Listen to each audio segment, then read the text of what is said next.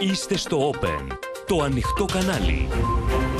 Κυρίες και κύριοι, καλησπέρα σας. Είμαι ο Νίκος Τραβελάκης και πάμε να δούμε μαζί τα νέα της ημέρας στο κεντρικό δελτίο ειδήσεων του Open που αρχίζει αμέσως τώρα. Απλησίαστε οι τιμές στα ράφια για βασικά είδη διατροφής. Φόβη για νέα φωτιά και στα τιμολόγια του ρεύματος. Ξεπέρασε τα 800.000 στρέμματα η καμένη έκταση από τη μεγάλη φωτιά στον Εύρο. Απέσυραν την κατηγορία για απόπειρα εμπρισμού για τους εννέα μετανάστες που είχαν εχμαλωτιστεί παράνομα σε τρέιλερ. Νέα παρέμβαση του Αριουπάγου για τους αυτόκλητους ερήφιδε. Είμαστε σε πόλεμο με τους δουλεμπόρους, δηλώνει από τον φράχτη ο Υπουργός Προστασίας του Πολίτη. Ταράζει τα νερά στον ΣΥΡΙΖΑ η υποψηφιότητα του Στέφανου Κασελάκη. Λίγησε και ξέσπασε σε κλάματα η Μαρία Σάκαρη μετά τον πρόωρο αποκλεισμό της στο US Open. Νιώθω ότι ντροπιάζω τους Έλληνες, είπε.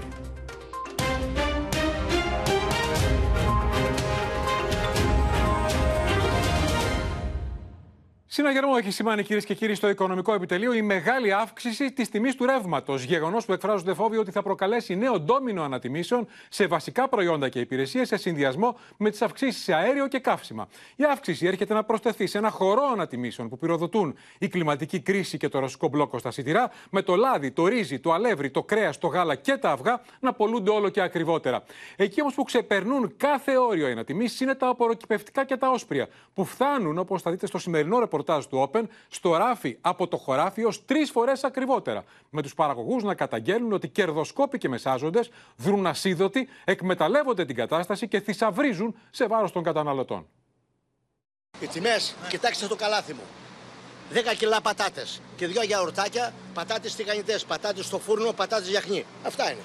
Ορίστε. Είμαι συνταξιούχος, πληρώνω 350 ευρώ ενίκιο. Άντε, πέστε με τις είστε, θα φάω στενάζουν τα νοικοκυριά με τις αυξήσεις στα τρόφιμα να διαδέχονται η μία την άλλη. Οι καταναλωτές αγανακτισμένοι αγοράζουν πλέον μόνο τα απαραίτητα. 30% όλα είναι πάνω. Οι τιμές μπορεί να είναι απλησίαστες στο ράφι, αλλά από το χωράφι τα βασικά αγαθά φεύγουν πολύ φθηνότερα. Για παράδειγμα, τα φασόλια που δεν λείπουν από το ελληνικό τραπέζι ξεκινούν από την παραγωγή στα 3,80, όμως οι Έλληνες καταναλωτές αναγκάζονται να τα πληρώσουν έως και 8 ευρώ πάνω. Τα κεράσια από 2 έως 3 ευρώ, ωστόσο καταλήγουν να τα πληρώνουν μέχρι και 6 ευρώ σύμφωνα με την Ένωση Καταναλωτών Ελλάδος. Σχεδόν διπλάσια είναι τα ποσά που πληρώνουν για να αγοράσουν ακόμη και τα απαραίτητα οι καταναλωτές που βλέπουν από το κύμα ακρίβειας το πορτοφόλι τους να αδειάζει όλο ένα και περισσότερο. Τα βερίκοκα φεύγουν από το χωράφι στα 60 λεπτά το κιλό, αλλά οι καταναλωτές τα αγοράζουν περίπου στα 2,50, ενώ οι πιπεριές από το 1,20 φτάνουν στα 4 ευρώ. Νέες ανατιμήσεις, σύμφωνα με τους παραγωγούς, αναμένεται να φέρουν τα ακραία καιρικά φαινόμενα που έκαψαν πολλές οδιές και όπως υποστηρίζουν, τα έσοδά τους είναι μειωμένα κατά 50% σε σχέση με πέρυσι. Τα προϊόντα μας είναι λίγο υποβαθμισμένα ποιοτικώς αλλά λόγω της έλλειψης που υπάρχει, οι εμπόροι μας τα παίρνουν με τιμές σύμφωνα με τις περσινές ένα 10% πάνω. Αλλά καταλήγουν στο ράφι με τριπλή τιμή. Την ίδια ώρα, καμπανάκι χτυπά και η τιμή του γάλακτος με τους παραγωγούς να βλέπουν τις μονάδες γάλακτος να κλείνουν η μία μετά την άλλη. Είναι αυτό που φωνάζω τα δύο τελευταία χρόνια προσωπικά εγώ. Τα μισά ζώα θα φάνε τα άλλα μισά για να ζήσουν. Οι γαλακτοπαραγωγοί είναι να πουλάνε κάτω από το κόστος. Ανεξέλεγκτη είναι η κατάσταση ό,τι θέλει ο καθένας, αυτό κάνει. Δηλαδή στη φωτιά έρχεται να ρίξει και το δημοσίευμα των Financial Times, καθώς από τον Σεπτέμβριο το μετεωρολογικό φαινόμενο Ελνίνιο θα φέρει ακραία ζέστη. Με αποτέλεσμα να διαταραχθούν οι κύκλοι των καλλιεργειών, φέρνοντας έτσι και άλλες αυξήσεις. Τώρα, η Ελλάδα για δεύτερη συνεχόμενη μέρα έχει το ακριβότερο ρεύμα στη χονδρική αγορά στην Ευρώπη.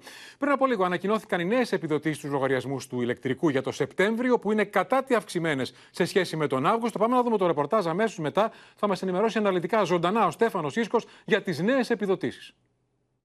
Στα κόκκινα και πάλι χονδρική του ρεύματος με τη χώρα μας να έχει την ακριβότερη τιμή στην Ευρώπη για δεύτερη συνεχόμενη ημέρα. Τα επίπεδα τιμών άνω των 100, 120, 140 ευρώ τη μεγαβατόρα, τα οποία βλέπουμε πάλι να έχουν ε, επανέλθει λίγο στην, στη χώρα μας. Ε, θεωρούνται αρκετά υψηλά. Η αναταραχή στην αγορά ενέργειας προκαλεί ανησυχίες και για ακριβότερο ρεύμα και στη Λιανική το επόμενο διάστημα. Με τα τιμολόγια να έχουν μπει ήδη σε ανωδική τροχιά. Ο μέσος όρος της Λιανικής που είχε πέσει από τα 15,6 λεπτά το Μάιο στα 14,1 λεπτά τον Ιούλιο και στα 12,8 λεπτά τον Αύγουστο, αυξήθηκε στα 13,7 λεπτά για το Σεπτέμβριο. Οι κρατικές επιδοτήσεις συνεχίζονται οριζόντια και το Σεπτέμβριο. Από τον Οκτώβριο, ίσως και από τη νέα χρονιά, το πιθανότερο σενάριο είναι να πάμε σε ένα νέο σχήμα στήριξης μόνο για ευάλωτους καταναλωτές. Με τις τελικές αποφάσεις να κλειδώνουν τις επόμενες ημέρες. Στο μεταξύ, οι καταναλωτές έχουν να αντιμετωπίσουν τους τελευταίους μήνες και τις αυξήσεις στις ρυθμιζόμενες χρεώσεις. Οι αυξήσεις ε, από το Μάρτιο ε, στις χρεώσεις δικτύου, ε, οι οποίε είναι γύρω στο 10 με 12%. Αυτό μεταφράζεται σε ένα μέσο καταναλωτή γύρω στα 5 με 8 ευρώ το μήνα. Οι τιμές ρεύματος παίρνουν ξανά την ανηφόρα μετά την αναστάτωση που έχει προκληθεί στην αγορά φυσικού αερίου από τη μείωση των ροών από την Νορβηγία, ενώ λάδι στη φωτιά ρίχνουν και οι απεργίες σε σταθμούς υγροποίησης που έχουν προαναγγελθεί για το Σεπτέμβριο στην Αυστραλία και οι οποίες σύμφωνα με ειδικούς αναλυτές μπορεί να δημιουργήσουν ελλείψεις. If these strikes go ahead and interrupt the production of LNG, Asia needs to fill in that gap somehow. If Asia competes for more Right. of that LNG, less is available for Europe. Μετά την πτώση κάτω από τα 100 ευρώ τη Μεγαβατόρα τον Ιούνιο, η χονδρική του ρεύματος στου τελευταίους δύο μήνες έχει τραβήξει ξανά την ανηφόρα με 112 ευρώ τον Ιούλιο και 108 ευρώ τον Αύγουστο, παραμένοντας τόσο ακόμα μακριά από τα ακραία επίπεδα της ενεργειακής κρίση. Λοιπόν, μαζί μας ο Στέφανος Σίσκο να δούμε τις νέες επιδοτήσεις όπως ανακοινώθηκαν πριν από λίγο για τους λογαριασμούς του Σεπτεμβρίου στο ρεύμα. Ακριβώς, Νίκος, γιατί υπάρχει μια ανησυχία για το πού πάνε οι τιμές ρεύματος. Είδαμε ότι ξαναμπήκαν σε ανωδική τροχιά και το τι θα γίνει με το φυσικό αέριο το χειμώνα. Πριν από λίγο, όπως είπες και εσύ, η κυβέρνηση ανακοίνωσε τις επιδοτήσεις Σεπτεμβρίου που θα είναι και πάλι οριζόντιες. Για να δούμε. Πάμε να δούμε πώς διαμορφώνονται. Για τα οικιακά τιμολόγια, για τα νοικοκυριά δηλαδή, είναι 15 ευρώ η Μεγαβατόρα. 5 ευρώ επιπλέον από ό,τι ήταν τον Αύγουστο. Αυτό σημαίνει τώρα ότι η- μιλάμε για κατανάλωση έως 500 κιλοβατόρες. Αυτό σημαίνει ότι η ανώτατη επιδότηση που μπορεί να λάβει ένα νοικοκυριό είναι 7,5 ευρώ. 7,5 ευρώ όταν στους λογαριασμούς, βέβαια, οι υψηλότερες τιμές ήταν 200, 300 και 400 ευρώ η επιδότηση σε κάθε λογαριασμό πριν από το καλοκαίρι. Ήταν πολύ πιο υψηλές Με υψηλότερες. οι τιμές στα τιμολόγια. Κοινωνικό τιμολόγιο, όπως πάντα, είναι αυξημένο, είναι στα 50 ευρώ η Μεγαβατόρα, όσες ήταν και για τον Αύγουστο. Παραμένει επίσης η επιδότηση και για τους αγρότες που είναι στα ίδια επίπεδα, στα 15 ευρώ τη Μεγαβατόρα και για τους οικιακούς καταναλωτές. Εκεί τώρα που υπάρχει ένας προβληματισμός είναι στους επαγγελματίες. Οι οποίοι Είναι εκτός επιδοτήσεων. είναι εκτός επιδοτήσεων αρκετό διάστημα και οι ίδιοι υποστηρίζουν ότι σε περίπτωση που έχουμε νέες ανατιμήσεις στα επαγγελματικά τιμολόγια δεν θα μπορέσουν, όπως λένε οι ίδιοι, να απορροφήσουν και άλλες αυξήσεις, με αποτέλεσμα να δημιουργούνται οι προποθέσει για να δούμε νέες αυξήσεις και σε τρόφιμα και άλλα βασικά προϊόντα. Το σύνολο τώρα όλων αυτών των επιδοτήσεων για το Σεπτέμβριο φτάνει, ε, ξεπερνά κατά τι τα 21, ε, 21 εκατομμύρια ευρώ, 21,4 Είχε φτάσει εκατομμύρια ένα ευρώ. δις πριν από το καλοκαίρι. Αυτό ακριβώς γιατί μπορεί να βλέπουμε ότι έχουμε ξαναμπεί σαν οδική τροχιά, αλλά είμαστε πολύ μακριά από τις ακραίες τιμές που είδαμε στην ενεργειακή κρίση. Θυμίζω, πέρσι το Σεπτέμβριο χρειάστηκαν 1,9 δισεκατομμύρια ευρώ για κρατικές επιδοτήσει. Άρα το μεγάλο ζήτημα είναι τι θα γίνει αν περάσουν αυτές οι αυξήσεις που είδαμε στη χονδρική σήμερα και χθες στις τιμές στα τιμολόγια του ηλεκτρικού, διότι το πλάνο είναι να σταματήσει η οριζόντια επιδότηση από τον Οκτώβριο ή τον Νοέμβριο και να πάμε σε στοχευμένες επιδοτήσεις. Εκεί τι γίνεται; Ακριβώς και υπάρχει και ο μηχανισμός με το πλαφόν στη χονδρική που απορροφάνται από εκεί έσοδα ώστε να δοθούν μετά σε επιδοτήσεις και αυτό έχουμε πάρει παράταση έως το τέλος του χρόνου. Αν δούμε μετά και αδειάσουν οι αποθήκες σιγά σιγά με ένα βαρύ χειμώνα φυσικού αερίου και εκτοξευτούν πάλι εκεί οι τιμές, πρέπει να γίνει. Υπάρχει ζήτημα γιατί σχεδιασμός. πανευρωπαϊκά η λογική είναι stop στις οριζόντιες επιδοτήσεις. Θα το δούμε, θα το παρακολουθήσουμε. Ένας νέος, εφ- με ένα νέο εφιάλτη μπαίνουμε στο φθινόπωρο να σε ευχαριστήσουμε. Ο Στέφανος Σίσκο, πάμε τώρα στο ΣΥΡΙΖΑ, κυρίες και κύριοι. Καθώς μόλις 12 μέρες πριν από τις εκλογές για την ανάδειξη νέας ηγεσίας στο κόμμα, ο Στέφανος Κασελάκης, όπως αναμενόταν, ανακοίνωσε σήμερα ότι θα είναι υποψήφιος, πέμπτος υποψήφιος, με ένα τετράλεπτο βίντεο που ήδη έχει προκαλέσει πολλές συζητήσεις και ποικίλες αντιδράσεις μέσα στο κόμμα και μεταξύ των άλλων τεσσάρων υποψηφίων. Ο ίδιος παρουσιάζεται στο βίντεο αυτό, παρουσιάζει τη διαδρομή του και λέει ότι μπορεί να κερδίσει τον Κυριάκο Μητσοτάκη. Παρά τις αντιδράσεις του Δήμου Χανίων, αναμένεται σε λίγη ώρα να παρουσιάσει από τους τάφους των Βενιζέλων στα Χανιά την υποψηφιότητά του. Με λένε Στέφανο. Και έχω να σας πω κάτι. Με ένα τετράλεπτο μήνυμα, ο Στέφανο Κασελάκης ανακοίνωσε την υποψηφιότητά του, περιγράφοντας τη διαδρομή και το όραμά του. Έκανε ειδική αναφορά στον Αλέξη Τσίπρα και δηλώνει πως μπορεί να κερδίσει τον Κυριάκο Μητσοτάκη. Προνόμια για λίγους και εκλεκτούς τέλος. Διαφάνεια παντού. Έχω επίγνωση ότι δεν διαθέτω κομματική προϋπηρεσία. Η προϋπηρεσία μου είναι στην εργασία και στην κοινωνική ζωή. Θέλουμε να βάλουμε απέναντι στον Κυριάκο Μητσοτάκη κάποιον που θα τον νικήσει. Εγώ έχω όρεξη, δεν έχω καμία απολύτως εξάρτηση, δεν μπορούν να με εξαγοράσουν όπως δεν μπόρεσαν να εξαγοράσουν τον Αλέξη. Πάμε μαζί, με σχέδιο. Η νέα υποψηφιότητα μοιάζει να ανακατεύει την τράπουλα στην Κομουνδούρου 12 μέρες πριν από τις εκλογές. Οι αντιδράσεις είναι ποικίλες, καθώς τάσεις και συσχετισμοί έχουν ρευστοποιηθεί. Τον Στέφανο τον Κασελάκη τον γνώρισα στις εκλογές, που ήταν υποψήφιος. Ακόμα και με τη λογική ότι είναι ένα καινούριο πρόσωπο, δεν, δεν υπάρχει τέτοια δικαιολογία ότι δεν δικαιούται ένας νέος ή ένας άνθρωπος που ήρθε από το εξωτερικό να συμμετέχει στη διαδικασία των εκλογών. Προς Θεού. Θεωρώ ότι συγκεντρώνει όλα αυτά τα χαρακτηριστικά που μπορεί να βοηθήσει το κόμμα να κάνει το άλμα προς τα μπροστά. Πιστεύω ότι για να διεκδικήσει κανείς ένα τόσο υψηλό πόστο, πρέπει προηγουμένως για ικανό χρονικό διάστημα να έχει αναλάβει ένα τομέα ευθύνης και μετά να δοκιμάσει για ψηλό Ο Στέφανο Καστελάκης κάνει το απόγευμα το πρώτο του κάλεσμα στα Χανιά. Ο Στέφανο Καστελάκης θα είναι στα Χανιά. Δυστυχώς, λόγω ιατρικών υποχρεώσεων, θα είμαι στην Αθήνα. Καλό ξεκίνημα. Εχμηρά υποδέχτηκαν την υποψηφιότητα Κασελάκη στελέχη της Νέας Δημοκρατίας. Δεν έχει εκλεγεί ούτε καν κοινοτικό σύμβουλος κάπου, δεν τον ξέρω. Είναι ένα νέο φρούτο. Ε, δεν το λες φρούτο, ρε παιδί, τον άνθρωπο. Επικοινωνιακά. Την ίδια ώρα οι άλλοι τέσσερις υποψήφοι εντείνουν την προεκλογική τους εκστρατεία. Η Έφη Αξιόγλου μίλησε σε εκδήλωση στην Κοζάνη. Στόχος πολιτικός να ασκήσουμε δομική μαχητική αντιπολίτευση σήμερα απέναντι στη δεξιά του κ. Μητσοτάκη και αύριο να επανέλθει ο ΣΥΡΙΖΑ Προοδευτική Συμμαχίας σε τροχιά διακυβέρνηση για τον τόπο. Ο Νίκος Παπάς από Θεσσαλονίκη χαρακτήρισε καλοδεχούμενη την κάθοδο Κασελάκη. Ζητά όμως να μπορούν να ψηφίσουν όχι μόνο τα μέλη, αλλά και οι φίλοι του ΣΥΡΙΖΑ για να αυξηθεί η συμμετοχή. Κάθε καινούργια υποψηφιότητα είναι καλοδεχούμενη, διότι μπορεί να αυξήσει και το ενδιαφέρον και τη συμμετοχή. Θα πρέπει να βρεθεί τρόπος να ψηφίσουν και οι φίλοι του κόμματος. Να σηκώσουμε το ιδεολογικό γάντι. Το κόμμα μας χρειάζεται ουσιαστική πολιτική και ιδεολογική συζήτηση. Πρέπει να είμαστε υπερήφανοι για την αριστερή μας ταυτότητα. Μην ξεχνάμε ότι ο ΣΥΡΙΖΑ έκανε πολλά ως κυβέρνηση για την κοινωνία. Χρειαζόμαστε λοιπόν ένα μαζικό δημοκρατικό κόμμα και όχι μια συσπήρωση μιας μειοψηφία μόνο. Πάμε στο Χρήστο Τσιγουρή Ζουντανά για να μας πει περισσότερα. Καλησπέρα, Χρήστο, για το παρασκήνιο γύρω από την υποψηφιότητα του Στέφανου Κασελάκη, αλλά και τα νέα δεδομένα στην κούρσα διαδοχής του Αλέξη Τσίπρα.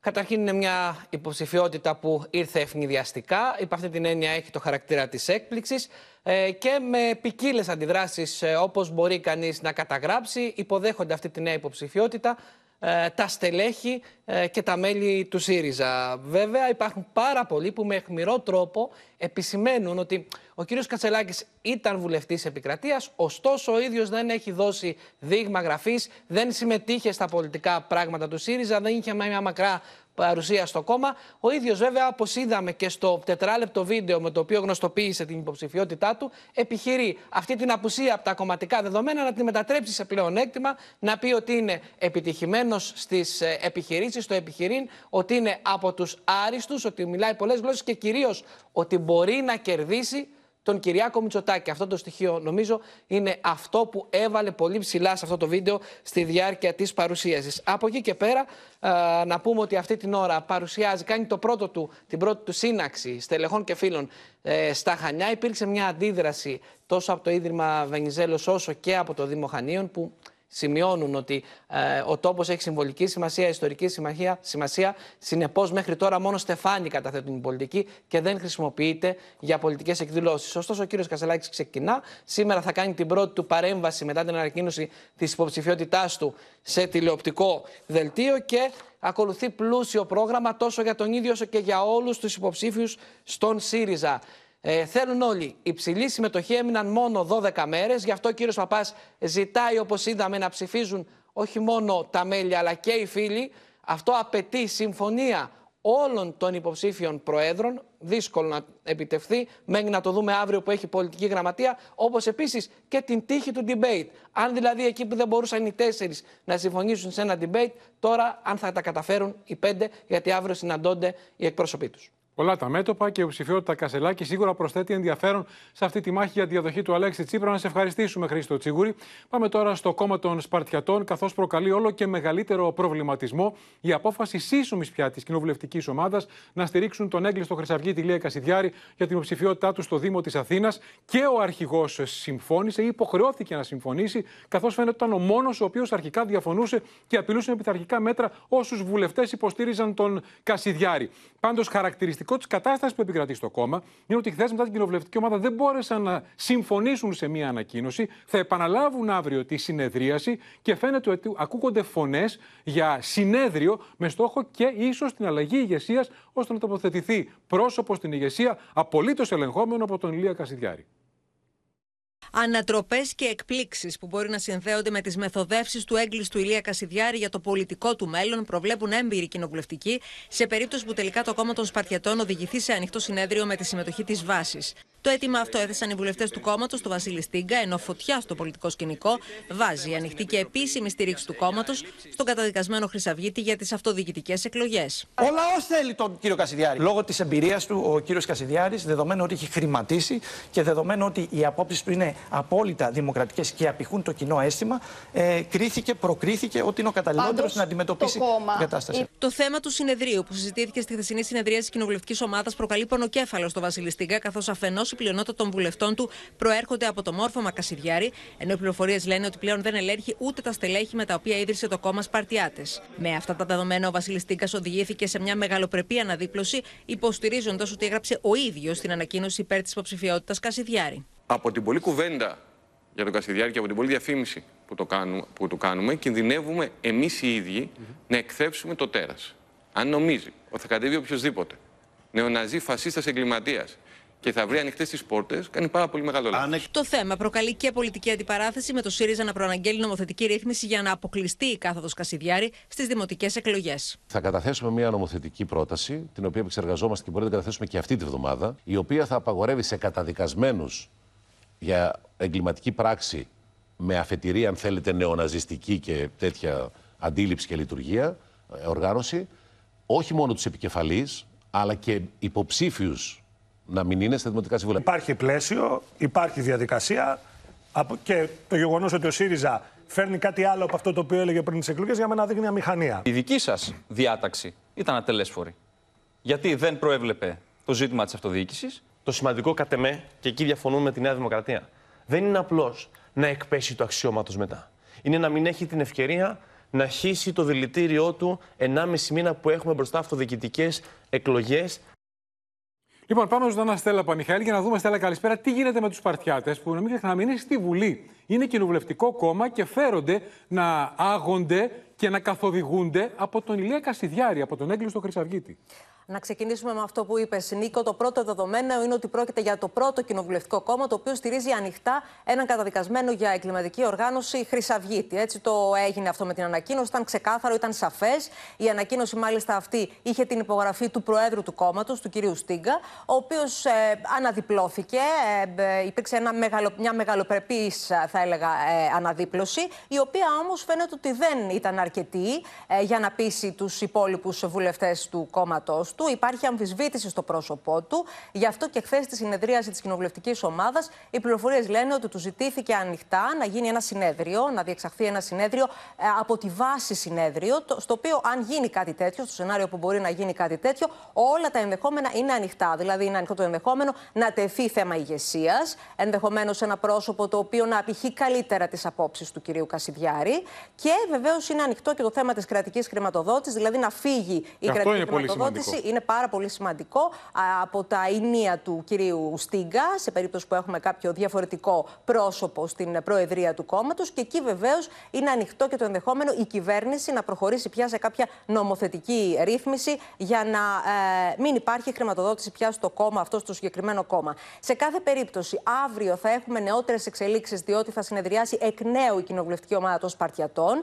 Είναι χαρακτηριστικό αυτό που είπες και εσύ στην αρχή, ότι δεν υπήρχε συνεννόηση χθες καν στο αν θα βγει ανακοίνωση για τη χθεσινή συνεδρίαση. Η πλευρά Στίγκα μας έλεγε ότι δεν θα βγει ανακοίνωση, θα υπάρχει μια πολύ λιτή ανακοίνωση. Ωστόσο, λίγα λεπτά μετά τη συνεδρίαση, ο εκπρόσωπος τύπου του κόμματος, ο κ. Κατσιβαρτά, βγήκε στο περιστήλιο και έκανε δηλώσεις στις τηλεοράσεις, λέγοντας ότι θέλουμε να πάμε σε ένα ανοιχτό συνέδριο. Και δεν είχε εμφανιστεί ο πρόεδρος, ο κ. Στίγκας, ο οποίος διαφωνούσε αρχικά με την υποψηφιότητα Κασιδιάρη και απειλούσε τους βουλευτές του με πειθαρχικά μέτρα. Να δούμε τι θα γίνει. Δεν είναι ε, θετικές οι εξελίξεις στο κόμμα των Σπαρτιατών ε, για, την, για το Κοινοβούλιο. Να σε ευχαριστήσουμε, Στέλλα Παμιχαήλ. Πάμε στον Εύρο τώρα, κυρίες και κύριοι, καθώς προκάλεσε την επέμβαση, δεύτερη επέμβαση από την εισαγγελία του Αριού Πάγου, το νέο άθλιο βίντεο από αυτόκλητο Σερίφη, ο οποίος εμφανίζεται να έχει εχμαλωτήσει τέσσερις μετανάστες στην ε, περιοχή της ε, Αλεξανδρούπολης και να τους κατηγορεί εμέσως για τις φωτιές στον Εύρο. Η κατηγορία πάντως της απόπειρας εμπρισμού για τους προηγούμενους μετανάστες, τους οποίους είχε εχμαλωτήσει σε τρέιλερ ο πρώτος αυτόκλητος ερήφης, κατέπεσε. Ενώ ο Μάκης Βορύδης, ο Υπουργός Επικρατείας που ήταν χθες στον Εύρο, προειδοποίησε τους αυτόκλητους ερήφηδες ότι θα έχουν κακά ξεμπερδέματα. Αυστηρά μηνύματα έστειλε από τον Εύρο σήμερα και ο Υπουργός Προστασίας του Πολίτη Γιάννης Οικονόμου. Πάντοτε δίπλα σε εκείνους που έχουν ανάγκη, πάντοτε υπέρ της νόμιμης μετανάστευσης αλλά διαπραγμάτευτα απέναντι σε κάθε εγκληματική δραστηριότητα, σε κάθε προσπάθεια παράνομης εισόδου. Η κυβέρνηση θα πολεμήσει τα κυκλώματα διακινητών στον Εύρο, σύμφωνα με τα όσα διεμήνυσε σήμερα ο Υπουργός Προστασίας του Πολίτη Γιάννης Οικονόμου, ο οποίος βρέθηκε στην περιοχή. Η επέκταση του φράχτη συνεχίζεται με γοργούς ρυθμούς, ενώ θα ενισχυθεί το ανθρώπινο δυναμικό και ο τεχνολογικός εξοπλισμός, ώστε να έχουμε την αποτελεσματική θωράκιση του Εύρου, σύμφωνα με τον Υπουργό Προστασίας του Πολίτη Γιάννη Οικονόμου. Η ελληνική πολιτεία ήταν και θα εξακολουθεί να είναι με κάθε πρόσφορο τρόπο δίπλα στην ελληνική αστυνομία για να ενισχύουμε την παρουσία μας, για να προσαρμόζουμε την επιχειρησιακή μας δράση, για να αναβαθμίζουμε τα τεχνολογικά μας μέσα και τις τεχνολογικές μας υποδομές. Στον Εύρο βρίσκεται από χθες και ο αρχηγός ΓΕΘΑ Κωνσταντίνο Φλόρο, ο οποίος επιθεωρεί στρατιωτικές εγκαταστάσεις, την ώρα που ομάδες καταδρομέων περιπολούν ασταμάτητα στα σύνορα. Να έχετε το μυαλό σας και τη συνείδησή σας ήσυχη ότι κάνετε το καλό. Να επιβεβαιώνουν όλοι, κυρίως όμως οι τοπικές κοινωνίες εδώ, το αίσθημα ασφάλειας που προσφέρεται στην πατρίδα. Όλα αυτά τη στιγμή που κατέπεσαν οι κατηγορίες για απόπειρα εμπρισμού για τους εννέα μετανάστες στον Εύρο, τους οποίους συνέλαβαν πολίτες και τους έβαλαν σε τρέιλερ για να τους οδηγήσουν στις αρχές. Οι άνθρωποι αυτοί εγκλωβίστηκαν, τους εγκλώβησαν, τους υφάρπαξαν και τους έκλεισαν μέσα σε ένα τρέιλερ έμειναν εκεί, τους άφησαν εκεί για αρκετή ώρα και δεν μπορούσαν να βγουν έξω. Άλλους τέσσερις, άλλους τέσσερις καλούς επενδυτές. Ο άνδρας που έχει μόλις ακινητοποιήσει τέσσερις μετανάστες στον Εύρο είναι ακόμη ένας αυτόκλητος ερήφη, ο οποίος ταυτοποιήθηκε από την ασφάλεια της Αλεξανδρούπολης. Βλέπετε, μέρα μεσημέρι, πού είναι οι αρχές, πού είναι οι αρχές, πού είναι οι αρχές; Άλλους τέσσερις επενδυτές. Ο ίδιος παραδόθηκε χθες στις αρχές συνοδεία της δικηγόρου του. Η δράση των αυτόκλητων τιμωρών προκάλεσε νέα παρέμβαση του Αρίου Πάγου, αυτή τη φορά από αντισαγγελέα, αρμόδιο για θέματα ρατσιστικής βίας. Παρακαλούμε να διερευνήσετε ταχαίως, εντελεχώς και λυσιτελώς την βασιμότητα ή μη των πολλαπλών καταγγελιών για συγκεκριμένα αξιόπινα περιστατικά, στα οποία προδήλως ενδείκνυται η εφαρμογή της αυτόφορης διαδικασίας προς εξάλληψη οποιοδήποτε ίχνους αναβίωσης του μεσαιωνικού φαινομένου της αυτοδικίας που μπορεί μπορεί να εκθέσει διεθνώς στη χώρα μας. Αυτά όλα να ξέρουμε. Θα έχουν, όσοι εμπλέκονται σε αυτά, θα έχουν κακά ξεμπερδέματα. Δεν είναι η δουλειά κανενός το να παριστάνει ότι υποκαθιστά το κράτος. Το κράτος είναι εκεί, κάνει τη δουλειά του, επιμένει. Όλοι αυτοί οι άνθρωποι είναι σε έναν βαθμό πολιτικά στην ακροδεξιά. Έχουν κοινό χαρακτηριστικό ότι μισούν τους πρόσφυγες, μισούν το διαφορετικό, αυτό το τρέιλερ που είδαμε όλοι ήταν αποκουστικό. Αλλά από την άλλη, πώς πρέπει να συλλάβεις 23 οι οποίοι μπαίνουν παράνομα στη χώρα σου, όταν ο νομοθέτης στο άρθρο του συντάγματος σου επιτρέπει στον πολίτη να συλλάβει τον παρανομούντα. Οι αρχές των Εύρο θα είναι σε επιφυλακή υπό τον φόβο νέων αφήξεων μεγάλων ομάδων παράτυπων μεταναστών, οι οποίοι προσπαθούν να περάσουν καθημερινά τα σύνορα. Δεν είναι μόνο Εύρος, αυξάνονται συνεχώς οι ροές και στο Αιγαίο. Πάμε λοιπόν στο Μίλτο Σακελάρη, διότι δόθηκε νωρίτερα στη δημοσιότητα βίντεο από αυτό που μας έλεγες χθε Μίλτο, δηλαδή τις προσπάθειες του λιμενικού να σώσει αυτούς που εγκατέλειψαν οι Τούρκοι τους ε, ναυαγούς μετανάστες ανοιχτά της Μυτιλίνης και τελικώς δυστυχώς πνίγηκαν τέσσερα παιδιά. Ένα από τα πολλά βίντεο ντοκουμέντο τα οποία έδωσε στη δημοσιότητα σήμερα το λιμενικό. Να ξεκινήσουμε με την ε, Λέσβο. Νικό, βλέπουμε εδώ την στιγμή που οι μετανάστες ε, σκίζουν το φουσκωτό και αυτό φυσικά βυθίζεται με αποτέλεσμα πάρα πολύ αλλοδαπή να βρεθούν στο νερό. Και κυρίως οι δουλέμποροι τέσσερα... σκίζουν τις ε, βάρκες των μεταναστών. Ακριβώς. Τα τέσσερα παιδιά ανάμεσά τους, τα οποία έχασαν την ζωή τους παρά την επέμβαση των στελεχών του λιμενικού σώματος. Επίσης, να πούμε ότι δόθηκε στη δημοσιότητα και ένα βίντεο από την ΣΑΜΟ, εκεί όπου είχαμε καταδίωξη διακινητών, δύο διακινητές οι οποίοι συνελήφθησαν. Ε, βλέπουμε εδώ το σχετικό βίντεο τη στιγμή του εντοπισμού του ταχυπλώου των ε, διακινητών. Κατάφεραν και τους συνέλαβαν οι αρχές. Και εδώ βλέπουμε καρέ-καρέ τη στιγμή της ε, διάσωσης μεταναστών, 36 αλλοδαπών ε, στην θαλάσσια περιοχή βόρεια της ε, Σάμου. Σήμερα τα ξημερώματα διασώθηκαν από το λιμενικό σώμα. Όλοι είναι καλά στην υγεία τους. Μεταφέρθηκαν με ασφάλεια σε κλειστή ελεγχόμενη δομή του νησιού Νίκο. Είχαμε πολλά χρόνια μίλητο να δούμε τέτοιες εικόνες καθημερινά από το Αιγαίο. Έλεγε στο Open ο Υπουργός Ναυτιλίας ο Μιλτία Βαρβιτσιώτης ότι έχουμε αύξηση των ροών κατά 120% στο Αιγαίο. Και αυτό είναι ανησυχητικό. Να σε ευχαριστήσουμε και αυτό δεν είναι μόνο φαινόμενο στο Αιγαίο, σημαίνει σε όλη τη Μεσόγειο και ιδιαίτερα στη Λαμπεντούζα που βουλιάζει από χιλιάδες μετανάστες. Είναι ένα θέμα που θα συζητήσει σίγουρα μεθαύριο ο Πρωθυπουργός με την Ιταλίδα Πρωθυπουργό που φτάνει στην Αθήνα, την κυρία Μελώνη. Τώρα πάμε στον Εύρο που έχουμε τελευταία εξέλιξη, κυρίες και κύριοι. Καθώς πριν από λίγο εκδόθηκε μήνυμα 112 για να εκενωθεί η περιοχή Κοτρονιά στο δάσος της Δαδιά. Είναι η περιοχή που είχε χαρακτηρίσει τελευταίο οχυρό εκπρόσωπος της πυροσβεστικής, με τον Εύρο να φλέγεται για ενδέκατη μέρα. Ο νεότερος απολογισμός από την υπηρεσία Κοπέρνικους δείχνει ότι η καμένη γίνει ακόμα μεγαλύτερη. Όχι 723.000, 808.000 τρέματα. Με τις Βρυξέλλες να χαρακτηρίζουν τη συγκεκριμένη πυρκαγιά ως τη μεγαλύτερη δασική στην ιστορία της Ευρωπαϊκής Ένωσης. Ανεξέλεγκτα και η μεγάλη ακτίνα. Φωτιά είναι ακόμα σε εξέλιξη δύσκολο όλο το χωριό μας, όλα τα βουνά. Αν έρχονταν πυροσβεστική από την αρχή, δεν θα καιγόταν αυτό το χωριό. Για ενδέκατη μέρα οι πύρινες γλώσσες καταπίνουν το πράσινο δάσος της Δαδιά. Πώς υπολογίζεται η ζημιά, Δεν ξέρω. Όλη η ζωή.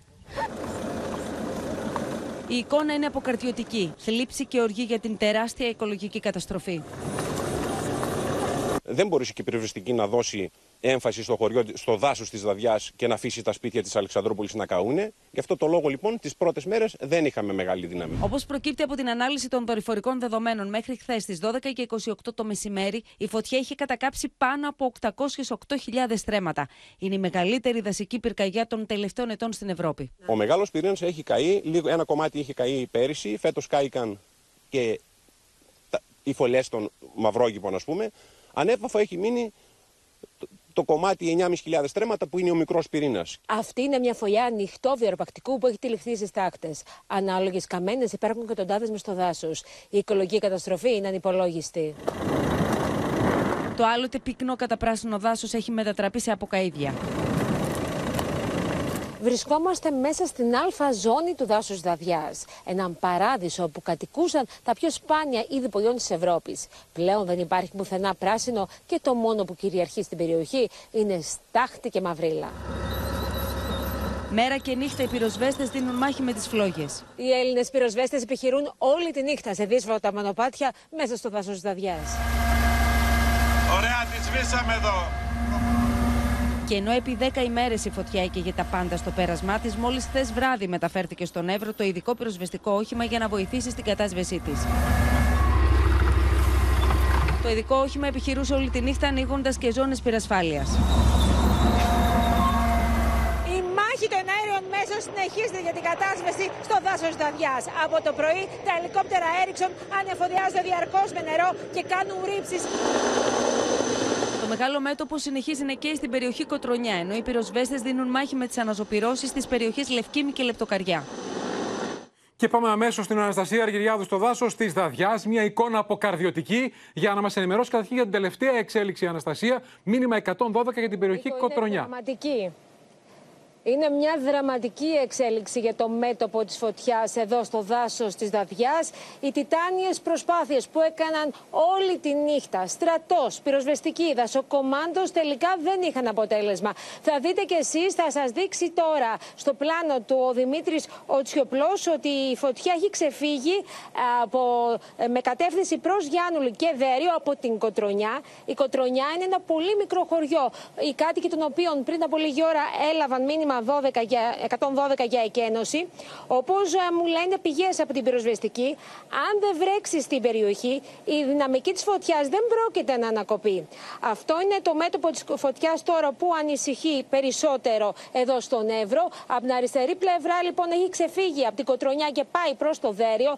Από τη δεξιά και δίνεται μια άλλη μάχη από τις τρεις βρύσες να μην ξεφύγει προς το μικρό πυρήνα του δάσους. Τα 9.000 ε, δασικά στρέμματα, το οποίο θέλουν πάση θυσία να διαφυλέξουν οι Έλληνες πυροσβέστες. Αναστασία, καταρχήν να πούμε ότι είναι η πρώτη φορά, αν γυρίσει η κάμερα, που φτάνει σε αυτό το σημείο και έχουμε πανοραμική, αποκαρδιωτική εικόνα του δάσους της Δαδιά με όλα τα μέτωπα. Και να πω εκεί που βλέπουμε τη φωτιά, μου έλεγε ο κύριος Αρτοπιό, ο εκπρόσωπος της πυροσβεστικής, ότι αν περάσει τον Κοτρονιά η φωτιά, τέλειωσε το δάσος της Δαδιά.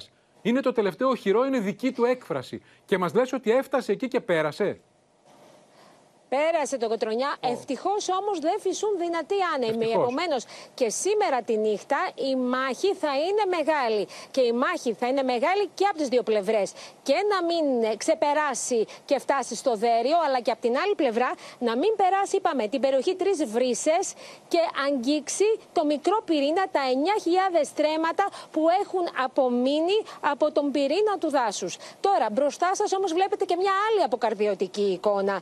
Βλέπετε τα 63.000 στρέμματα του μεγάλου πυρήνα που έχουν κατακαεί, έχουν γίνει στάχτη ε, και φυσικά εδώ, οπότε όλοι γνωρίζουμε, πρόκειται για ένα παρθένο δάσος όπου μέχρι πρότινος φιλοξενούνταν τα σπάνια είδη πουλιών. Εδώ στα βράχια είναι ακόμη οι φωλιέ των όρνεων και των αετών, ενώ στις μαύρες πεύκες που δεν υπάρχουν έχουν κατακαεί, είχαν δημιουργήσει τι φωλιέ τους οι μαυρόγυπες. Στη Δαδιά είχαν στήσει μαυρόγυπες τη μοναδική τους αναπαραγωγική απικία σε όλη την Ευρώπη, Νίκο. Η οικολογική καταστροφή είναι τεράστια. Έχουν καεί επίσης δεκάδες σπίτια, περισσότερες από 2.300 μελίσια, 2.500 ζώα και 65 επιμνιοστάσια. Και η καταγραφή των ζημιών συνεχίζεται. Και χάθηκαν και οι 19 μετανάστες που παγιδεύτηκαν παγιδεύτηκαν στο δάσος. Πολύ σωστά και αυτό είναι το σοβαρότερο από όλα. Την ίδια ώρα οι κάτοικοι καταγγέλουν ότι οι δυνάμεις της πυροσβεστικής έφτασαν με καθυστέρηση στη Δαδιά, καθώς επιχειρούσαν στα μέτωπα που απειλούσαν τον αστικό ιστό της Αλεξανδρούπολης. Εδώ τώρα, Νίκο, βλέπουμε και τα Καναντέρ, τα οποία πάνε για ακόμη μια ρήψη πάνω από το δάσος της Δαδιάς. Διαρκώς οι ρήψεις ε, γίνονται διαρκώς τόσο από τα Καναντέρ, τόσο και από, τα, από το ελικόπτερο, το Έριξον και από το Σινούκ. Όμως είναι μια άνηση μάχη. Πραγματικά αυτό βλέπουμε όλες αυτές τις μέρες. Εκεί που καταλαγιάζει το μέτωπο, ξαφνικά φουντώνει και παίρνει ανεξέλεκτες διαστάσεις. Το θέμα είναι ότι δεν υπάρχει αύριο Αναστασία. Ο πλέον ειδικός στις δασικέ πυρκαγιές στην Ελλάδα, ο καθηγητής Δημητρακόπουλος του Αριστοτελείου, έλεγε νωρίτερα ότι το δάσος του Δαδιά τέλειωσε. Δεν μπορεί να αναγεννηθεί με αυτά τα δεδομένα. Και... Εν τω μεταξύ, λίγο πιο εκεί αριστερά, βλέπουμε ότι έχει φουντώσει μια αναζωπήρωση και στο μέτωπο της λεπτοκαριά. Αυτό όμως δεν ανησυχεί τόσο τους ναι, δεν ανησυχεί τόσο ε, τους άνδρες της πυροσβεστικής, ε, όσο αυτό το βασικό μέτωπο που κατακαίει το παρθένο δάσος, το πνεύμονα όλης της περιοχής του νομού Εύρου. Ένα υπέροχο δάσος, ε, μια περιοχή Natura μετατράπηκε σε κρανίου τόπο. Κρίμα. Μαυρίζει η ψυχή μας. Τι να πει κανείς. Να σε ευχαριστήσουμε, Αναστασία Αργυριάδου, και εσένα και τους τεχνικούς του Open που όλες αυτές τις μέρες από τα ξημερώματα ως τη νύχτα είστε εκεί στην πρώτη γραμμή της φωτιάς. Πάμε τώρα κυρίες και κύριοι στην πρωινή σύσκεψη στο Μέγαρο Μαξίμου του Πρωθυπουργού, όπου αποφασίστηκαν τα πρώτα μέτρα για αποκατάσταση και στο δάσος, στα δάση στον Εύρο και στην Πάρνηθα, αντιπλημμυρικά, αντιδιαβρωτικά έργα, ενώ αποφασίστηκε να ενεργοποιηθεί για πρώτη φορά ο θεσμός του αναδόχου αποκατάστασης. Άμεσα αναδασωτέα κηρύσσονται τα δάση της Πάρνηθας και της Δαδιάς με τη φωτιά ωστόσο να καίει ακόμα στον Εύρο και το κυβερνητικό κλιμάκιο να ανακοινώνει τα πρώτα άμεσα μέτρα για την αποκατάσταση των δασών. Ξεκινούν οι διαδικασίες και εδώ πέρα, όπως και στις προηγούμενες πυρκαγιές, για τα αντιδιαβρωτικά και αντιπλημμυρικά έργα στις λεκάνες απορροής που έχουν ε, επηρεαστεί, ε, κορμοφράγματα δηλαδή και άλλα τεχνικά έργα που έχουν απόλυτη προτεραιότητα. Στη σύσκεψη που έγινε το πρωί, παρουσία του Πρωθυπουργού συμμετείχαν εκτός από τον Υπουργό Περιβάλλοντος και τον Υπουργό Πολιτικής Προστασίας οι στενοί συνεργάτες του Κυριάκου Μητσοτάκη, Άκης Κέρτσος και Σταύρος Παπασταύρου, ο κυβερνητικός εκπρόσωπος Παύλος Μαρινάκης, οι Υπουργοί Θοδωρής Λιβάνιος και Νίκος Παπαθανάσης, καθώς και ο Γενικός Διευθυντής Δασών Ευάγγελος Γκουντούφα, ο οποίος ήταν χθες στον Εύρο. Εκτός από τα αντιδιαβρωτικά έργα, έμφαση δόθηκε ακόμα στον καθαρισμό των ρεμάτων με ευθύνη των περιφερειών, στη φροντίδα της άγριας πανίδας με τροφή και νερό, αλλά και στη συμμετοχή των δασικών συνεταιρισμών, τα μέλη των οποίων γνωρίζουν πολύ καλά τα δάση που κάηκαν. Όπως και τον Αύγουστο του 2021, συγκέντρωσε πληθώρα υπουργών στο Μέγαρο Μαξίμου για να αποφασίσουν την εφαρμογή όσων ισχύουν ήδη στο θεσμικό πλαίσιο για τις καμένες εκτάσεις, αλλά και την παραχώρηση της αποκατάστασης και της διαχείρισης των δασικών εκτάσεων σε ιδιώτες. Όπως και τον Αύγουστο του 2021, μετά τις μεγάλες πυρκαγιές σε Βόρεια Εύα και Πάρνηθα, έτσι και τώρα ο κ. Μητσοτάκης θα προσπαθήσει να κρύψει τις ευθύνε της κυβέρνησής του μέσα από φθηνές δικαιολογίες και χιλιοϊπωμένες εξαγγελίες. Την ίδια ώρα η πολιτική αντιπαράθεση για τα καμένα συνεχίζεται, δίνοντας μια πρόγευση της συζήτησης την Πέμπτη στη Βουλή. Φαίνεται ότι εδώ υπάρχει μια γρήγορη έκθεση των λόγων με την πράξη. Δηλαδή ήταν πολύ σύντομο το ότι είπε μεγάλα λόγια ο κύριος Πρωθυπουργός, αλλά στην πράξη όλα αυτά δεν αποδείχθηκαν. Αλλήμον αν μιλούσαμε για επιτυχία. Έτσι. Όμως δεν πρέπει να ξεχάσουμε την απόλυτη προτεραιότητα που είναι η ανθρώπινη ζωή, την επόμενη που είναι οι περιουσίες των πολιτών, των επιχειρήσεων, συνολικά δηλαδή προστασία ε, των ιδιοκτησιών των ανθρώπων, όλων των πολιτών στη χώρα και προφανώς μετά να μιλήσουμε και για τις εκτάσεις. Ο Κυριάκος Μητσοτάκης θα ανακοινώσει την Πέμπτη την πρώτη δέσμη των μέτρων για την πρόληψη και την καταστολή των πυρκαγιών. Στη Σοφία Φασουλάκη τώρα που έχει πληροφορίες για τα όσα θα πει μεθαύριο ο Πρωθυπουργός στη Βουλή στη μάχη των αρχηγών για τις φωτιές, για μέτρα πρόληψης, για μέτρα ενίσχυσης της δασοπροστασίας. Νίκο, θα, ο Πρωθυπουργός, ε, θα ακούσουμε από τον Πρωθυπουργό όλα όσα έγιναν για την, τη φετινή αντιπυρική περίοδο, για την αντιμετώπιση των πυρκαγιών, αλλά και όλα όσα πρέπει να γίνουν, αφού όσα έγιναν, όπως φάνηκε, όπως έδειξε η πραγματικότητα, δεν ήταν αρκετά για να αποτρέψουν αυτό το καταστροφικό μέτωπο. Έτσι, το έχουν λοιπόν... παραδεχθεί κυβερνητικά στελέχη. Φαντάζομαι θα απαντήσει ο Πρωθυπουργός και στις έντονες επικρίσεις τη αντιπολίτευσης ότι κατέρευσε το επιτελικό κράτος φέτος το καλοκαίρι. Θα δώσει και στατιστικά στοιχεία για το τι γινόταν στο παρελθόν και πού έχουμε φτάσει μέχρι σήμερα. Γιατί που δεν θέλει η κυβέρνηση να απαξιώσει το τι έχει γίνει μέχρι σήμερα, Νίκο. Όμως, όπως δείχνει η πραγματικότητα, δεν φτάνουν όσα έγιναν. Έτσι λοιπόν, θα ακούσουμε τον Πρωθυπουργό να ανακοινώνει μέτρα για την ενίσχυση από αέρος πια των μετόπων με έξτρα ελικόπτερα. Η χώρα λοιπόν θα προμηθευτεί έξτρα ελικόπτερα.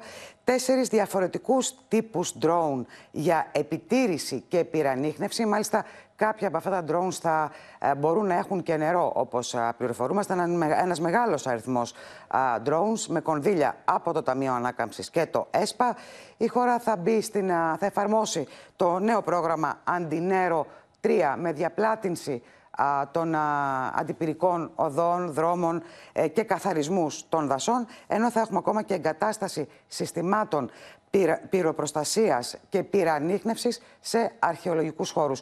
Αυτά είναι μόνο κάποια από τα μέτρα. Θα ακούσουμε και άλλα από τον Πρωθυπουργό στη Βουλή, αλλά και στη Διεθνή έκθεση Θεσσαλονίκης. Υπάρχει και το πακέτο 1,7 δις που είχαμε ακούσει εγγύ το, το 2021, τότε μετά τι μεγάλες φωτιές. Και φαίνεται ότι πολλά από τα κονδύλια αυτά ακόμα δεν έχουν απορροφηθεί και είναι διαθέσιμα για αυτά που μας είπε η Σοφία Φασουλάκη.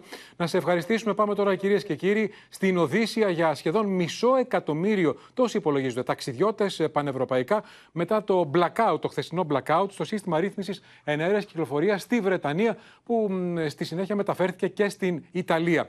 Έχουν ακυρωθεί χιλιάδες πτήσεις σε όλη την Ευρώπη ή έχουν ε, καθυστερήσει και το πρόβλημα επηρέασε και Έλληνες ταξιδιώτες, όπως θα δούμε στο ρεπορτάζ του Γιάννη Ρίγου, στα δικά μας αεροδρόμια σε πτήσεις από και προς το Ηνωμένο Βασίλειο. Με τον Βρετανό Υπουργό Μεταφορών να προειδοποιεί ότι η κατάσταση δεν πρόκειται να ομαλοποιηθεί πριν από την ερχόμενη Παρασκευή. Chinese whispers, rumblings start going across, like we're queuing ready. To... I don't cancel again. Company just got in touch. Uh, the message that we've got is that the situation UK airspace is still ongoing. Για 8 ώρες οι επιβάτες της πτήσης ήταν καθυλωμένοι μέσα στο αεροπλάνο. It's frustrating. I think everybody would rather have not been put on a plane. It was clear that with the, with the other four planes parked up and people waiting on them, it was clear that we weren't going to be going anywhere. Απίστευτη ταλαιπωρία και πολύ ωραία αναμονή για περίπου μισό εκατομμύριο επιβάτες σε όλο τον κόσμο. Το τεχνικό πρόβλημα στο σύστημα ελέγχου εναέριας κυκλοφορίας της Βρετανίας προκάλεσε ντόμινο με ακυρώσεις και καθυστερήσεις πτήσεων σε όλο τον κόσμο. The issue we had earlier meant that our automatic system, which provides controllers with details of every aircraft and its route, wasn't working. Εικόνες χάους και στο Ελευθέριος Βενιζέλος. Εκατοντάδες επιβάτες ανάμεσά τους και μωρά παιδιά έμειναν για ώρες μέσα στο αεροπλάνο χωρίς τελικά να ταξιδέψουν. Μας κρατήσαν μέσα τόσες ώρες και δεν μας εξυπηρετεί κανείς. Δεν υπάρχει κανένα στα κησέ. Μας στείλαν εδώ Η γυναίκα μου με δύο μωρά περιμένει τις βαλίτσες και οι υπόλοιποι εδώ περιμένουμε τι, δεν ξέρω. Λόγω του τεχνικού προβλήματος, οι επιβάτες με προορισμό την Αγγλία χρειάστηκε να περιμένουν μέσα στο αεροπλάνο έως και 6 ώρες. Αυτή τη στιγμή οι περισσότεροι βρίσκονται στις αναχωρήσεις και περιμένουν να μείνουν σε ξενοδοχεία του αεροδρομίου. Ζήτησα το παιδί αν μπορούσε να πάρει ένα σάντουιτς να φάει και μου είπαν ότι δεν μπορεί, το απαγορεύεται. Μετά από 6 ώρες. Μου είπαν να σου δώσω σοκολάτες, λέω δεν θέλω σοκολάτες, θέλω να φάει ένα σάντουιτς. Και γύρισαν και μου είπαν ότι δεν μπορούμε να το παρέχουμε. 80 πτήσεις συνολικά επηρεάστηκαν από την Ελλάδα λόγω του τεχνικού προβλήματος, ενώ στα αεροδρόμια της Βρετανίας ακυρώθηκαν 230 πτήσεις. Ήταν μια κατάσταση λίγο αισθανόσουν ότι ήταν χαοτική. Αυτό ήταν το. δημιουργούσε μια ανασφάλεια. Αντίστοιχο πρόβλημα αντιμετώπισαν και αεροδρόμια της Νότιας Γαλλίας και της Ιταλίας, με τους ειδικούς να ερευνούν το ενδεχόμενο κάποιοι επιτίδη να χάκαραν τα λογισμικά. Uh,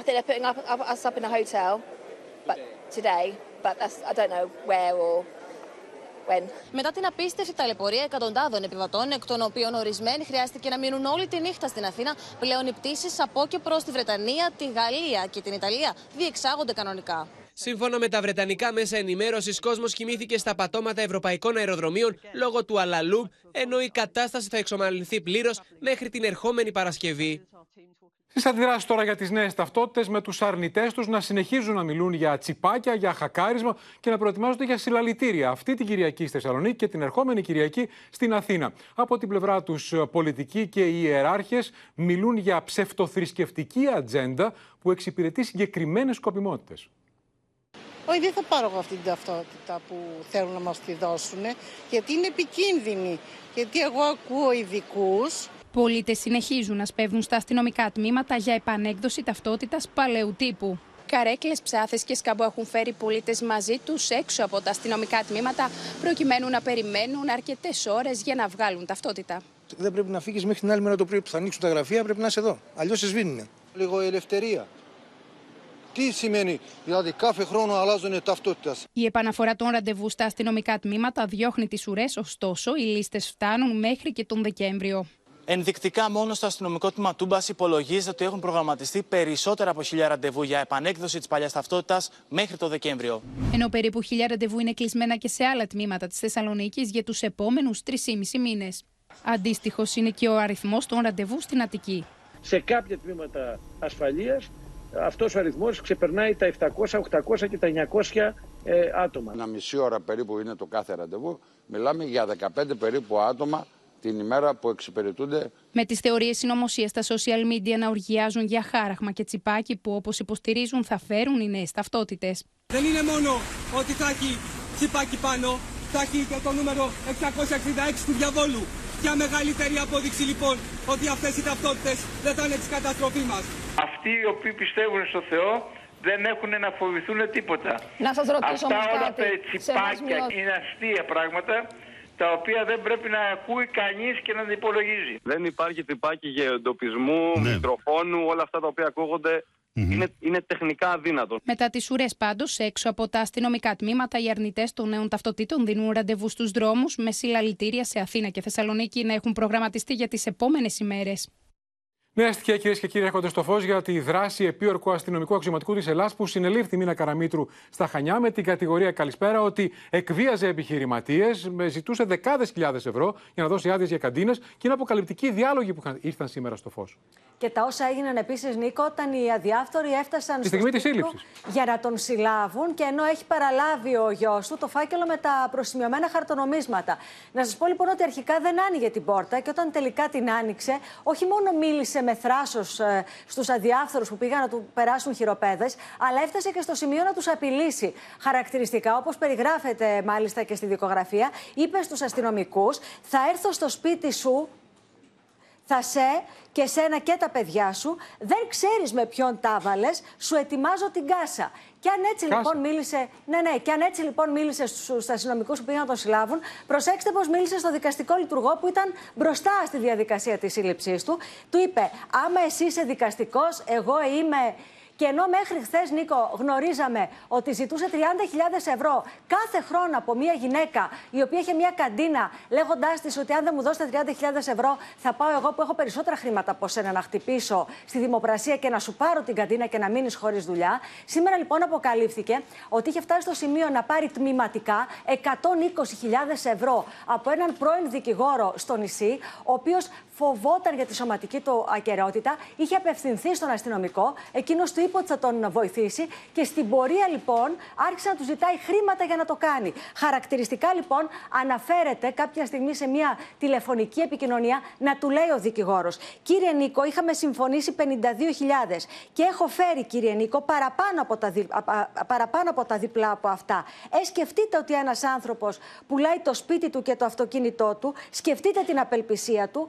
Τέλος, να σας πω ένα άλλο κεφάλαιο που έχει ανοίξει. Είναι επειδή υπηρετεί, ήταν διοικητής τροχέας στο νησί της Κρήτης. Νίκο. Έχει ήταν διοικητής τροχέας. Βεβαίως και έχει αποκαλυφθεί λοιπόν ότι ένας οδηγός φορτηγού, ο οποίος είχε πάρει μία κλίση 700 ευρώ, ο συγκεκριμένος αστυνομικός του ζητούσε 300 ευρώ για να τους σβήσει την κλίση. Πολύ ωραία. Μίνα Καραμίτρου, να σε ευχαριστήσουμε ο λόγο τώρα, κυρίες και κύριοι, για την πρωταθλήτρια του τέννη, τη Μαρία Σάκαρη, νούμερο 8 στον κόσμο, που συγκλώνησε με την αντίδρασή της μετά τον πρόωρο αποκλεισμό της από το α, τουρνουά του Αμερικανικού Open. Η Μαρία Σάκαρη, λοιπόν, ξέσπασε σε λιγμούς μπροστά στις κάμερες, γιατί ήταν, δεν ήταν η πρώτη φορά που χάνει στο ξεκίνημα ενός τουρνουά και είπε, κοιτώντας την κάμερα, ντροπιάζω, ντρόπιασα τον εαυτό μου και όλη την Ελλάδα. Ε, Σκέφτεσαι να κάνει να πάρει. Τι ξέρω, πραγματικά. Είναι πάντα το ίδιο. Η Μαρία Σάκαρη ξεσπάσε λιγμούς λίγες μόνο στιγμές μετά τον αποκλεισμό της από τον πρώτο γύρο του US Open. Θα επιστρέψεις, ρε Μαράκη, ειλικρινά το πιστεύω. Δεν στο λέω για να σε παρηγορήσω. Το ξέρω. Θα επιστρέψεις. Τώρα μια κακή χρονιά σε Grand Slam συμβαίνει, το ξέρεις. Το ξέρεις, θα, θα επιστρέψει. Εγώ είμαι σου λέω 100%. Ευχαριστώ. Ήταν με 2-0 από την Ρεμπέκα Μασάροβα, έφερε σε άσχημη ψυχολογική κατάσταση την Ελληνίδα πρωταθλήτρια, η οποία κάνει σκληρή αυτοκριτική για τις μέτριες εμφανίσεις της στην φετινή σεζόν. Εντάξει, πολύ απογοητευτικό. Ε, νιώθω ότι ξέρεις, έχω. Ντροπιάζω τον εαυτό μου, ντροπιάζω τους ανθρώπους μου, ντροπιάζω όλους τους Έλληνες. Στο πλευρό της Μαρίας Σάκαρης στέκεται η Μαρέβα Γκραμπόφσκι Μητσοτάκη, μητέρα του συντρόφου της Κωνσταντίνου Μητσοτάκη. Η Μαρία είναι κορυφαία αθλήτρια και οι κορυφαίοι αθλητές έχουν κάθε δικαίωμα να έχουν μια δύσκολη και αρνητική χρονιά. Όμως έχει και μια μεγάλη ψυχή και δυνατή καρδιά και με ακριβώς το ίδιο πάθος για το τέννις θα σηκωθεί πιο δυνατή. Είμαστε μαζί σου. Αυτό ήταν το τρίτο φετινό Grand Slam, από το οποίο η Σάκαρη αποκλείεται από τον πρώτο κιόλας γύρο, γεγονός που την βάζει σε σκέψεις εν ώψη της συνέχειας της σεζόν. Το ενδεχόμενο να κάνω ένα διάλειμμα και απλά να ξέρεις, να βάλω το μυαλό μου σε μια σειρά και τις σκέψεις μου και όλα αυτά είναι ένα σενάριο. Ε, το άλλο σενάριο είναι απλά να συνεχίσω και να προσπαθήσω για το καλύτερο φέτος και να, να παίξω δύο-τρία ακόμα τουρνουά και ό,τι γίνει. Πριν λίγες ημέρες η κορυφαία ταινίστριά μας Μαρία Σάκαρη συμπλήρωσε 100 σερή εβδομάδες στην πρώτη δεκάδα του κόσμου Κάτι ανεπανάληπτο στην ιστορία του ελληνικού γυναικείου τέννις. Άρα δεν υπάρχει λόγος για δάκρυα για τη Μαρία, ακόμα και μετά από αποκλεισμό.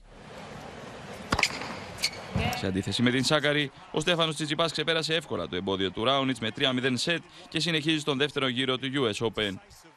Μαρία Σάκαρη και μετά τον αποκλεισμό της παραμένει στο νούμερο 8 της παγκόσμιας κατάταξης. Κάθε αθλητής, όσο μεγάλος κι αν είναι, έχει δικαίωμα να αποτύχει μία και δύο και τρεις φορές. Η Μαρία έχει τιμήσει τα εθνικά χρώματα και μας έχει κάνει υπερήφανους και είμαστε βέβαιοι ότι θα βρει το κουράγιο, τη δύναμη να ξανασταθεί στα πόδια της και να μας χαρίσει νέες μεγάλες επιτυχίες. Το αξίζει, δεν χρειάζονται δάκρυα, μόνο χαμόγελα για τη μεγάλη Μαρία Σάκαρη.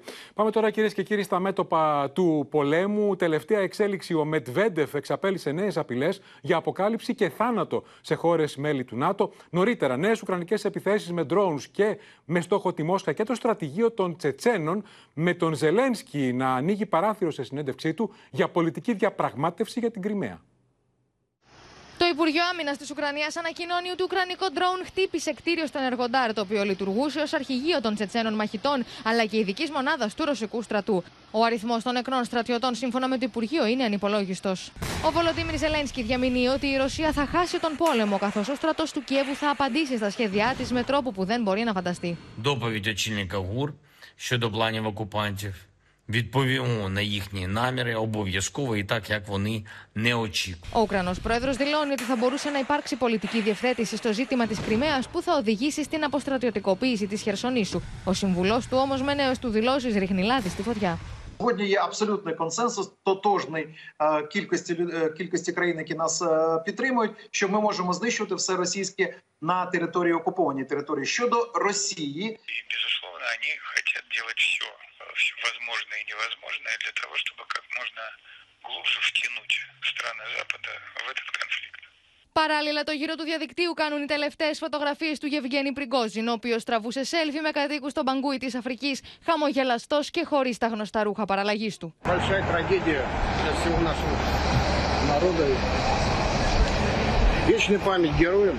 Και όλα αυτά όσο η Ουκρανία επιμένει στις νυχτερινές επιδρομέ με ντρόουν στα ρωσικά εδάφη. Αυτή τη φορά το Ρωσικό Υπουργείο Άμυνας ανακοίνωσε την αποτροπή επιθέσεων στις περιφέρειες Τούλα και Μπέλγκοροντ. Ενώ για δεύτερη συνεχή μέρα ρωσικά μαχητικά σηκώθηκαν για να αναχαιτήσουν αμερικανικά ντρόουν πάνω από τη Μαύρη Θάλασσα κοντά στην Κρυμαία.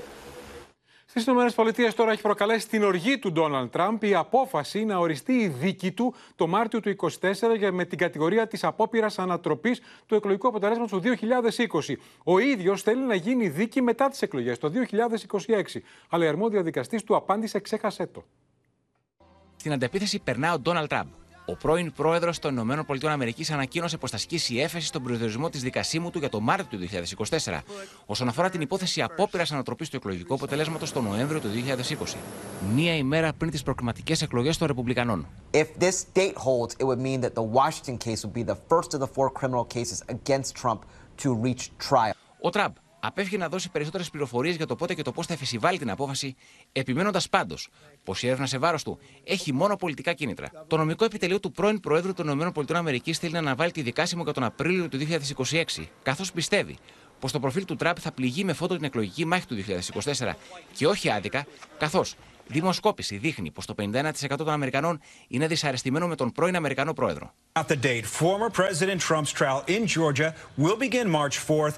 Oh, by the way, just one day before the Super Tuesday primary. Ωστόσο, ούτε για τον Τζο Μπάιντεν τα μηνύματα είναι αισιόδοξα στην ίδια δημοσκόπηση. Το 77% των Αμερικανών πολιτών επιθυμεί την οριστική απόσυρσή του από την πολιτική σκηνή. Όλα αυτά την ώρα που Δημοκρατικοί και Ρεπουμπλικανοί διασταυρούν τα ξύφη τους όσον αφορά το μεταναστευτικό. White supremacy is a poison. It's a poison. It's been allowed to grow faster and fester in our communities. Ο Τζο Μπάιντεν θα επισκεφθεί το Βιετνάμ στις 10 Σεπτεμβρίου. Ο Αμερικανός πρόεδρος θα συναντηθεί στο Ανόη με το Γενικό Γραμματέα του Κυβερνώντος Κομμουνιστικού Κόμματος. Στο μέτωπο του καιρού τώρα, κυρίες και κύριοι, συναγερμός έχει σημάνει στη Φλόριντα, καθώς η τροπική καταιγίδα Ιντάλια που πλησιάζει πριν από λίγο μετετράπη σε τυφώνα. Εκενώνονται δεκάδες πολιτείες, ενώ είναι σε ετοιμότητα 14 εκατομμύρια πολίτες. Και εδώ στην Ευρώπη, μετά τον καύσωνα, χιονιάζει για την Ελβετία, όπου η θερμοκρασία έπεσε 30 βαθμούς μέσα σε 4 μέρες. Συναγερμός στις αρχές της Φλόριντα έχει προκαλέσει ο τυφώνα Ιντάλια. Η έως τώρα τροπική καταιγίδα ενισχύθηκε και μετατράπηκε σε απειλητικό τυφώνα, καθώς μετακινείται προς τα παράλια της Φλόριντα στον κόλπο του Μεξικού. Οι Αμερικανικές αρχές έχουν απευθύνει έκκληση σε εκατομμύρια κατοίκους να προετοιμαστούν για εκένωση των κατοικιών τους. Well, the state's preparations are, you know, we are arranging for tens of thousands of utility linemen to be pre-staged so that they can help with power restoration. Η αυξανόμενη ένταση της καταιγίδας και η τρέχουσα βόρεια πορεία έθεσαν περίπου 20 εκατομμύρια κατοίκους σε επιφυλακή. Οι αρχές της Φλόριντα οργανώνουν καταφύγια όπου μπορούν να φιλοξενηθούν οι κάτοικοι. Αντιμέτωπη με σφοδρή κακοκαιρία βρίσκεται η Ελβετία. Τα πρώτα χιόνια ήδη κάνουν την εμφάνισή τους. Η θερμοκρασία από τους 30 βαθμούς Κελσίου έχει πέσει στους 0. Ακραία καιρικά φαινόμενα στη Σλοβενία. Οι δρόμοι έχουν μετατραπεί σε σαρωτικούς χυμάρους. Ja, mal pa. Mal pa, kai le, ta teren yra razmočen, in je mal problem, da ne bi še kaj se bil razmočil, pa da ne bi kaj zdrsno kot. To je pa malo problem. Προβλήματα έχουν προκληθεί στην ηλεκτροδότηση αλλά και στο δικό δίκτυο.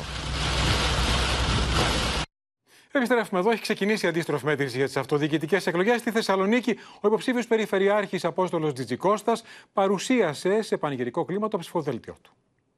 Πάμε τώρα μαζί να κάνουμε ακόμα ένα άλμα μπροστά. Δύναμή μας, η εμπιστοσύνη. Τους υποψήφιους της παράταξης του Αλληλεγγύη παρουσίασε σήμερα ο Περιφερειάρχης Κεντρικής Μακεδονίας Απόστολος Τζιτζικώστας. Μια ομάδα άξιων και ικανών ανθρώπων με διαφορετικές ιδεολογικές και πολιτικές αφετηρίες, με διαφορετικά επαγγέλματα και ενδιαφέροντα που αντανακλούν ολόκληρη την κοινωνία της Κεντρικής Μακεδονίας. Στους 154 ανέρχονται υποψήφοι περιφερειακοί σύμβουλοι της παράταξης Αλληλεγγύη, μεταξύ αυτών δημοφιλείς καλλιτέχνες όπως ο τραγουδιστής Κώστας Μακεδόνας και ο ηθοποιός Αλκής Σακελαρίου και άνθρωποι του αθλητισμού, όπως οι παλέμαχοι Μπάνε Πρέλεβιτς και ο Άγγελος Χαριστέας. Ελπίζω να βοηθήσω όσο μπορώ και εγώ σε αυτό το κομμάτι που λέγεται οπτικοακουστικά μέσα και προβολή της ε, Κεντρικής Μακεδονίας. Είναι μια καινούρια πρόκληση στο αθλητισμό και γενικά στη ζωή πάντα ψάχνεις κάτι καινούριο ε, που σου δίνει κίνητρο στη ζωή. Έτσι είναι και αυτή η πρόκληση για μένα. Στο ψηφοδέλτιο του Απόστολου Τζιτζικώστα με μήνυμα «Ο αθλητισμός ενώνει και δεν σκοτώνει» ο πατέρας του δικοχαμένου Άλκη Καμπανού. Ήθελα να συμμετάσχω κι εγώ σε αυτό εδώ πέρα τον αγώνα που είχα πει σαν αγώνα ζωής εξαιτίας της θυσίας του Άλκη ε, για την καταπολέμηση της βίας. Θα εργαζόμαστε κάθε μέρα για τα όνειρα και τις προσδοκίες κάθε ανθρώπου, για την οικογένειά του, για τα παιδιά του, για το μέλλον. Είναι ένας άνθρωπος πάρα πολύ ευφύης και αποτελεσματικός. Αποφάσισα να συνταχθώ μαζί του σε αυτό το όρομα για ένα καλύτερο τόπο. Η συμμετοχή μου στο ψηφοδέλτιο θα ήθελα να πρεσβεύει κυρίως ε, την προσβασιμότητα παντού. Μια κοινωνία με ίσες ευκαιρίες για όλους και ανοιχτούς ορίζοντες. Μετά την παρουσίαση των υποψηφίων ακολούθησε η οριστική υποβολή του ψηφοδελτίου, η οποία πραγματοποιήθηκε ψηφιακά. Και στο σημείο αυτό, κυρίες και κύριοι, 17 λεπτά πριν από τις 8 ολοκληρώθηκε και απόψε το κεντρικό δελτίο ειδήσεων. Μείνετε στο Open. Αμέσως τώρα εικόνες με τον Τάσο Δούση. Στις 9 έρωτας φυγά. Από όλους εμάς, καλό σας βράδυ.